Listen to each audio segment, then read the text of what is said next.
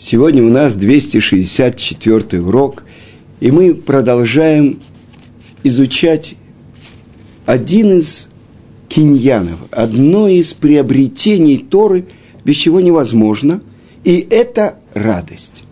То есть без радости невозможно приобрести Тору. И известно выражение, то, что говорит в Мишле царь Шлому. Весимха ма зуй оса, ма зу оса. А радость, что она здесь делает? То есть э, радость та, которая имеет отношение к всем наслаждениям мира, что она из себя представляет? Это вопрос самого мудрого человека на земле, царя Шлому. С другой стороны, написано в псалмах царя Давида, отца Шлому, «Пигудей Ашем Ешарим Мисамхей Лев». Повеление Творца прямые радуют сердце.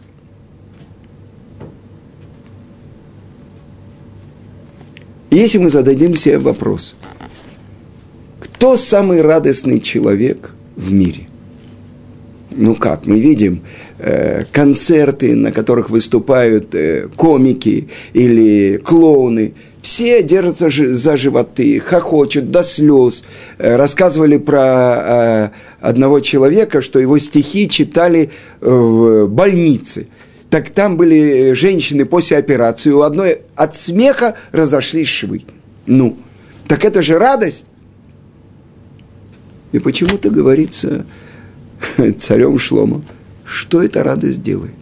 С другой стороны, повеление Творца – они прямые и радуют сердце. Так что, можно радоваться или нельзя радоваться? Человек учит Тору. Может быть, он должен учить с таким лицом, потому что если он будет радоваться, значит, он получает наслаждение. Если он получает наслаждение, меньше платы за его изучение. И автор книги Эглей Таль, он говорит так, что это ошибка. Тот, кто думает, что когда он учит Тору, он не должен получать радость, наслаждение, он ошибается. Сказано, что заповеди нам даны не для наслаждения, кроме этой заповеди. И мы, когда благословляем на Тору, что мы говорим? Вааревна эддиврей Торатеха, чтобы они были сладостны, слова Торы твои в наших устах.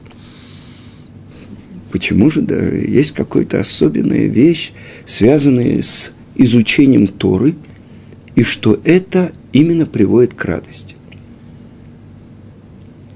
А чего человек печалится? От чего человек не находит себе места? Особенно это видно у евреев.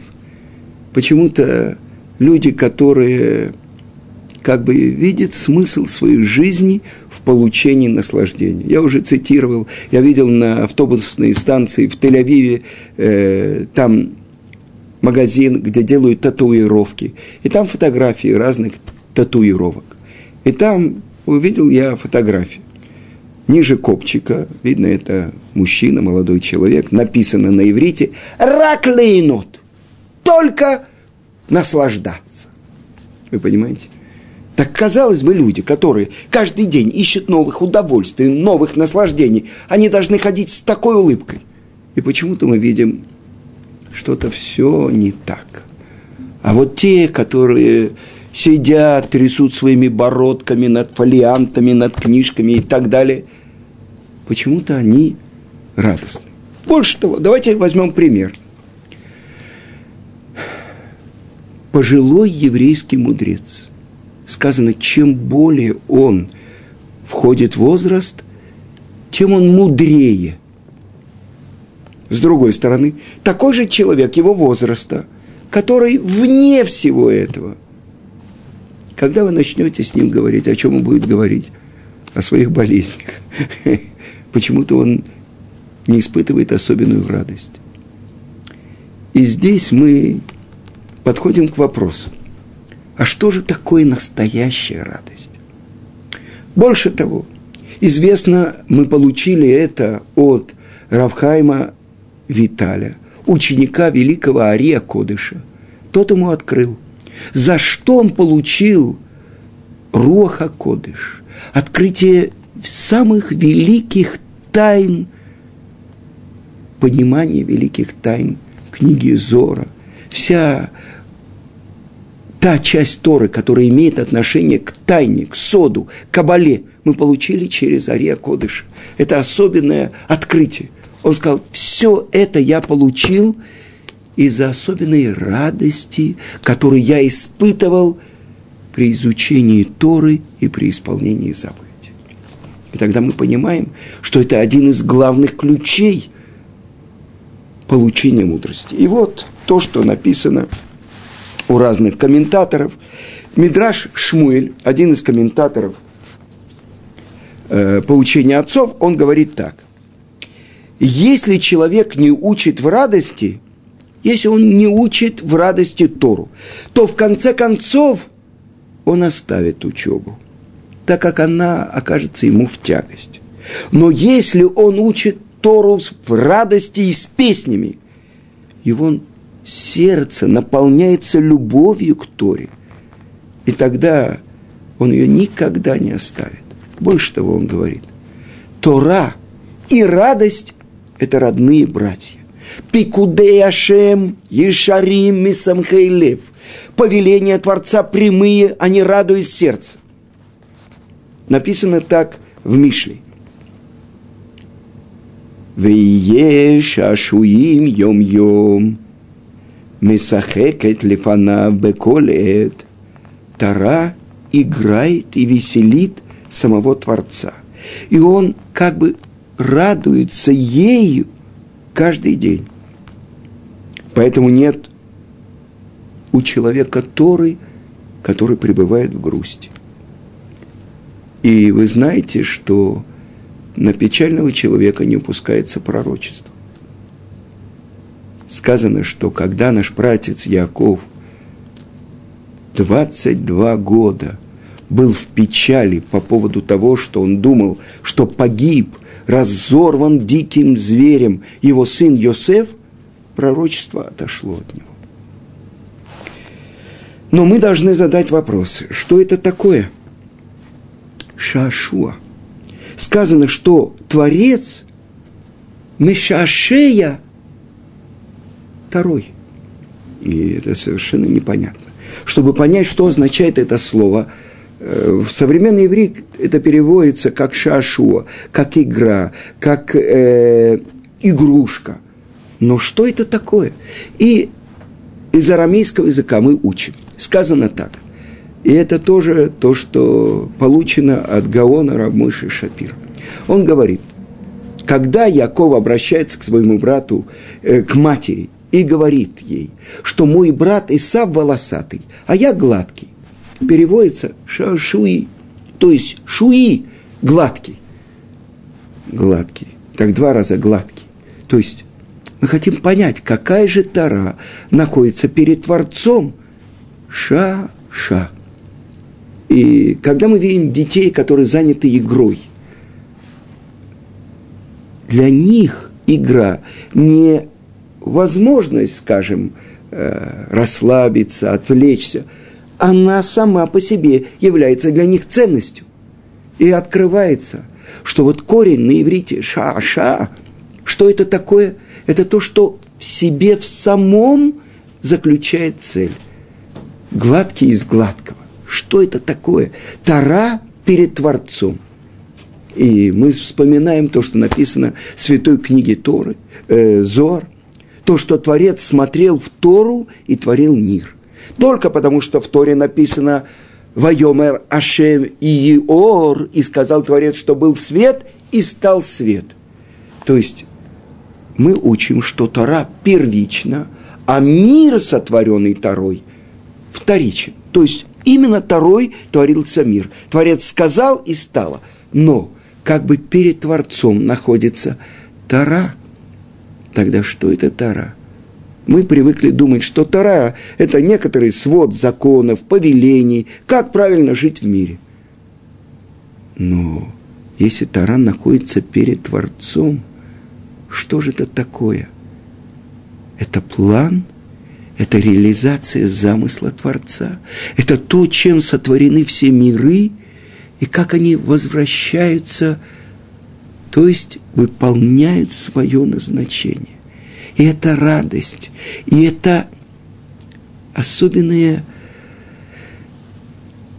наслаждение, которое как бы испытывает Творец, когда перед ним то, что сказано, играет и веселит самого Творца. Но давайте вспомним то, что мы с вами уже учили. Написано в трактате Шаббат, 89 лист, что когда Муше, Муше Рабейну поднимается на гору Синай, чтобы получить Тору, ангелы говорят, что рожденный женщиной делает среди нас. Та драгоценность, которая была перед тобой, Творец, 974 поколения до сотворения мира, ты хочешь отдать ее человеку, плоти и крови? И Творец говорит Муше, ответим. Муше говорит, я боюсь, чтобы они меня не сожгли тем паром, огненным паром, который выходит из их уст. Творец говорит, возьмись за ножку престола славы моей, за трон мой, и прикрывает его, и ответит. И что же Муше им отвечает? Он отвечает, вы спустились в Египет, вы были там рабами, вы должны а, исполнять, э, праздновать седьмой день, потому что шесть дней вы работаете, если у вас отец или мать, которых вы должны почитать. И последний завершающий ответ. Если у вас дурное начало, и ангелы принимают его довод. Сказано, все дают ему подарки, и даже ангелы смерти. Что это значит? О чем идет спор? Несомненно, есть уровень раскрытия Торы в мире ангелов. Но ангел, Малах, это посланник. То есть это повеление Творца, которое невозможно не исполнить. И есть ангелы, самые высшие ангелы, серафим, которые, исполняя волю Творца, сжигаются, сгорают. И вот человек, у которого есть дурное начало, есть уровень Торы, который имеет отношение к его миру. Значит, есть какая-то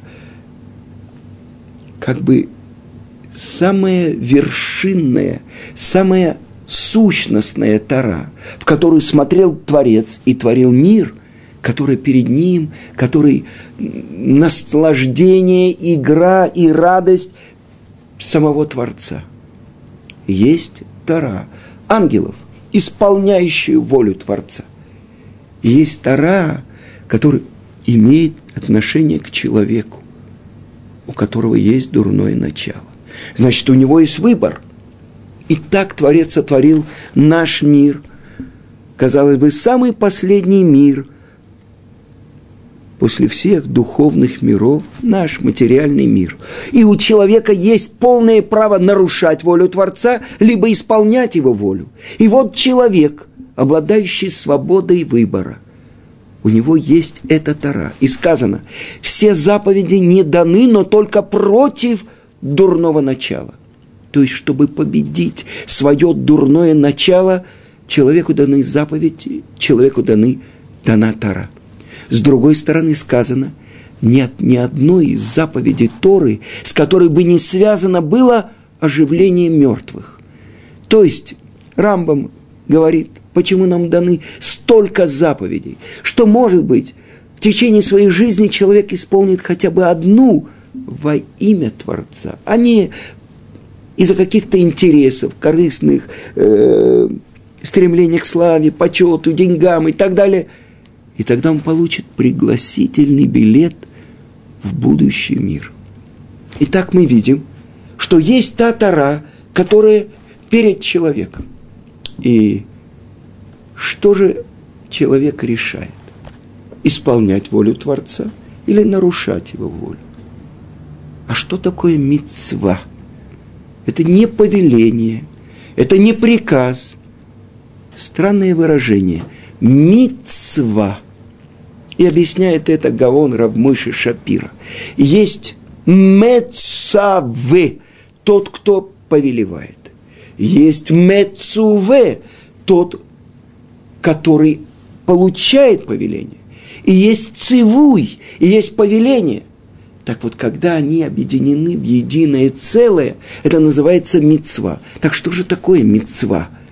Это состояние связи с источником жизни, с тем, кто сотворил все миры, с тем, кто сотворил человека, с тем, кто дал человеку, построил человека так, что он даже в своем теле несет отражение Тора. У нас есть всего 613 заповедей, 248 повелительных заповедей, делания, и 365 заповедей запретительных, неделания. И это все написано на теле человека. У нас есть 248 органов тела. И у нас есть 365 капилляров и сосудов, соединяющие эти органы тела. То есть, так Творец сотворил мир. И в мире главное, кого он сотворил, человека.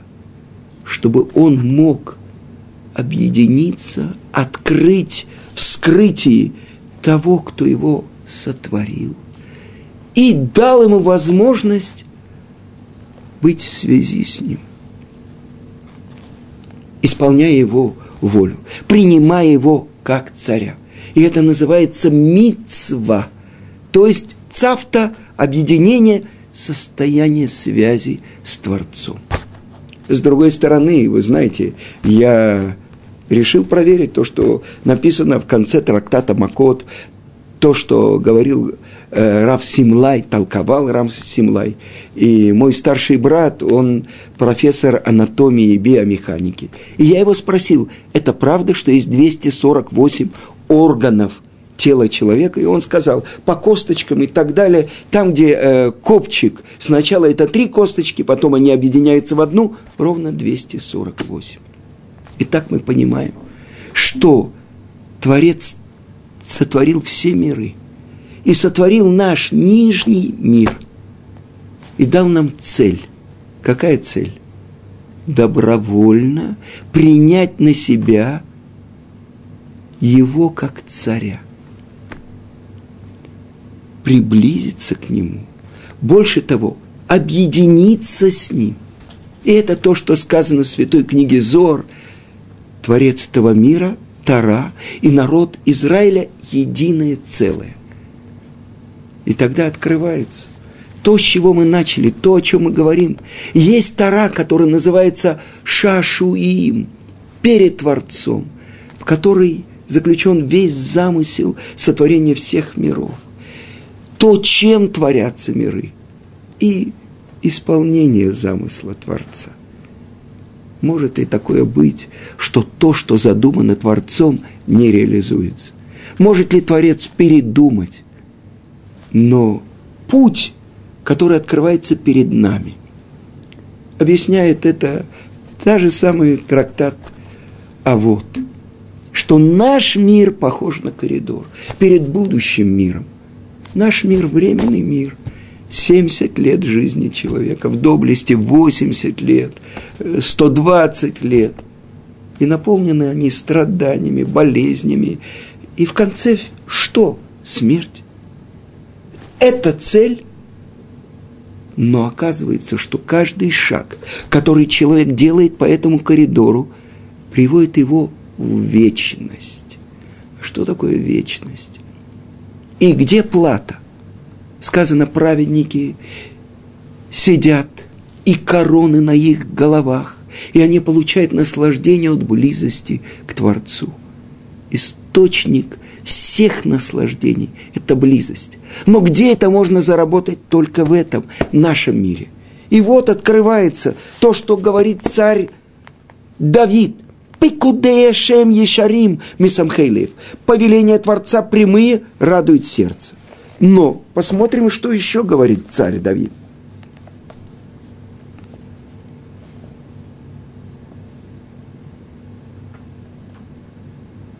Люлей Торатха Шашуай аз аватти баони. Если не Тара, шашуай, то есть радость моя, игра, то, в чем самом заключен смысл. Есть, несомненно, Тара, которую мы учим, чтобы исполнять. Если человек изучает Тору не для того, чтобы исполнять, то лучше бы обмотался вокруг него в животе матери пуповина, и он не родился. Мы учим Тору для того, чтобы исполнять. Но есть та часть Торы, которую мы учим ради самой Торы. Больше того, то, что мы уже учили, тот, кто учит Тору ради нее самой, а не ради какого-то интереса. Это само шашуа, что мы сказали гладкий-гладкий, то есть само по себе является целью. И это то, что объясняет Гаон Равмойша Шапира. То, что мы с вами говорили на предыдущем уроке, э, заповедь про Бен Сореру Море, преступный бунтующий сын, мальчик 13 лет, никогда не было и не будет. Город, в котором большинство жителей служили идолам, Ир-Недахат, который полагается убить мечом всех жителей, а все их имущество сжечь. Не было и никогда не будет. А зачем же мы учим? Учи и получишь плату. То есть есть более высокий уровень. Есть такие заповеди в Торе. Но мы учим это только потому, что это повеление Творца. И это уровень Торы, который объединяет. Каждое слово Торы – это заповедь. Так учит Гаон из Вильна. У нас есть только 613 заповедей, как мы цитировали, но каждое слово Торы – заповедь. И вот что оказывается. Вот это шашуа, вот эта радость, вот это то, что несет в себе, в самом заключает свою цель. Это перед Творцом и перед человеком. У ангелов этого нет. У них нет выбора. И у них нету, они исполняют его повеление, как стрелы. И только мы, у которых есть дурное начало, те, которые могут полностью вытолкнуть Творца, то есть царя, из мира, в который строит себе человек. Он может обустроить свой мир, вот этот большой, огромный мыльный пузырь, который разноцветный, семь цветов переливаются, и в каждом месте отражается лицо человека. Но он вытолкнул из своего мыльного пузыря царя мира. Но у него есть возможность проткнуть иголкой этот мыльный пузырь и войти в мир Творца. И Творец ему дает радость. Какую радость? Радость объединиться с ним. И вот то, что объясняет ученик Вилинского Гаона Равхайм из Воложина. То, что ты занимаешься тем, что является наслаждением, шашуа для самого Творца, должно тебя радовать. И Саба из Слободка, великий учитель мусара еврейского народа, который из пригорода Ковна перевел часть своей Ишивы в Хеврон, однажды он вызвал к себе одного ученика Ишивы и сказал, у тебя лицо человека, который только что убил другого человека. Этот ученик удивился. Я? Что? Откуда ты пришел сейчас? Спросил Саба из Слободка. Он говорит, из Бейт-Мидраша. Так почему у тебя такое лицо? Ты должен радоваться той Торе, которой ты учишь. И я приведу вам то, что приводит э, глава Ишивы «Мир» Равхайм Шмулевич. И вот то, что написано в Торе. И это говорится про нашего праца Якова. Когда э, наш братец Яков спускается по просьбе своего сына, который он думал, что он погиб 22 года, и вот открылось, что Йосеф жив, и он э, властвует в Египте, он заместитель фараона. Радость объяла Якова, и вот он приходит в Египет, и выходит к нему навстречу его сын. И сказано во время этой встречи, что упал на шею своего отца Йосеф и плачет. А Яков не плакал. Объясняют, Наши мудрецы в этот момент, что он делал? Он произносил «Шма Исраэль». То есть момент самой большой радости возвращения мертвого сына, как бы оживление из мертвых. Эту радость он отдает Творцу, провозглашая единство Творца. Но посмотрим, что дальше. И вот приводит Йосеф своего отца к фараону. И написано так. «И сказал фараон Якову, сколько дней, сколько лет дней жизни твоей? Сколько дней лет жизни твоей?» И ответил Яков фараону, «Дней лет моей жизни 130, малочисленный и наполнены страданиями, плохие, были дни жизни моей. И не достигли они дней, лет жизни моих отцов. Мидраш открывает. Творец говорит, я вернул тебе Иосифа, я восстановил так, что ты получил э, как бы полностью все 12 сыновей твоих вместе с тобой, а ты говоришь, малочисленные и плохи были дни жизни твоей, жизни твоей, клянусь, сократятся дни твоей жизни – по отношению к годам жизни твоего отца. И известно, что э, Ицкак Авину жил 180 лет, а Яков Авину только 147. То есть снято у него было 33 года. Задает вопрос Равхаим Шмулевич, что это такое? Но почему эти восемь слов? И сказал Паро Якову, сколько дней, э, лет жизни твоей? На иврите это четыре и четыре, восемь слов. Почему и это снято с него, с Якова?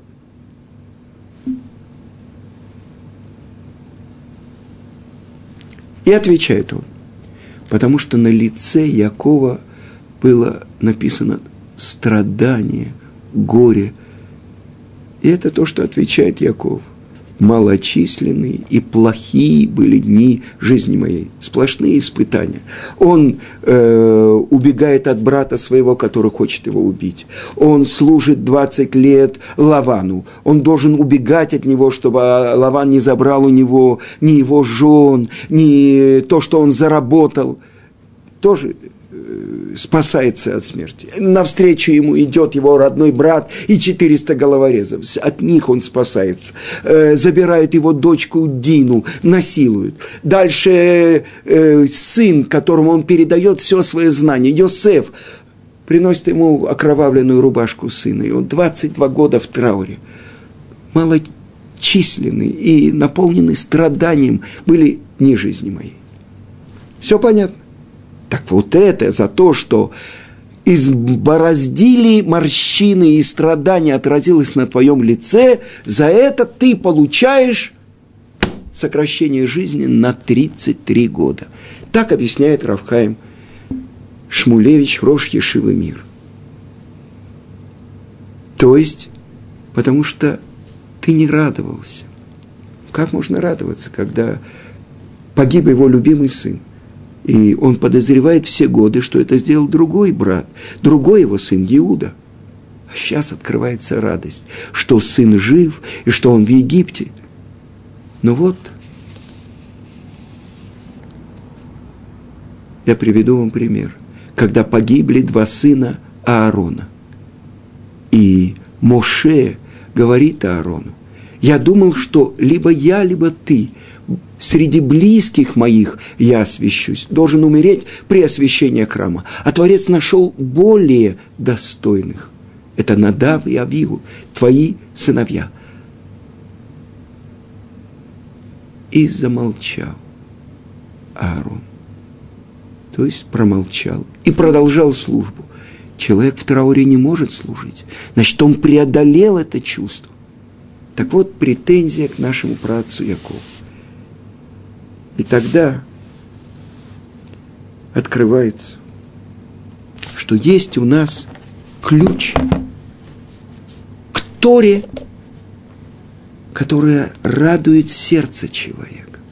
И я хочу вам сказать, я учусь в Колеле, там учатся 180 еврейских мудрецов, и есть такие, у которых очень большие проблемы с детьми, со здоровьем и так далее. Но когда они приходят в Бейт-Мидраш, ты видишь радостные лица, потому что они занимаются чем? Шашуа, то, что сказал Равхайм из Воложина. Это их радует. То, что веселит и радует сердце самого Творца. Это цель мира – чтобы в нашем мире человек, обладающий полной свободой выбора, выбрал исполнение воли Творца. И поэтому еврейские мудрецы, когда они достигают серьезного возраста, они в радости, они умудряются, потому что они связаны с тем, что дает жизнь. Это – то, что радует сердце, и то, что объединяет нас с самым высоким источником, с той второй, которая является шашуа, радостью и весельем перед Творцом. Замысел Творца, который находится перед Ним, та тара, которая находится перед Ним, она реализуется через нас, людей из плоти и крови – я приведу только последний пример. Творец настолько велик, настолько безграничен. И он разрешил нам на нашем материальном теле писать свое имя, когда мы надеваем тфилин, когда мы свидетельствуем перед всем миром, что Он царь. И мы приближаемся с вами к грозным дням – к дню суда, когда от нас с вами зависит, примем мы его царскую власть, провозгласим мы его царем, и тогда во всем мире он воцарится как царь. И это в наших руках. И в этом главный наш выбор.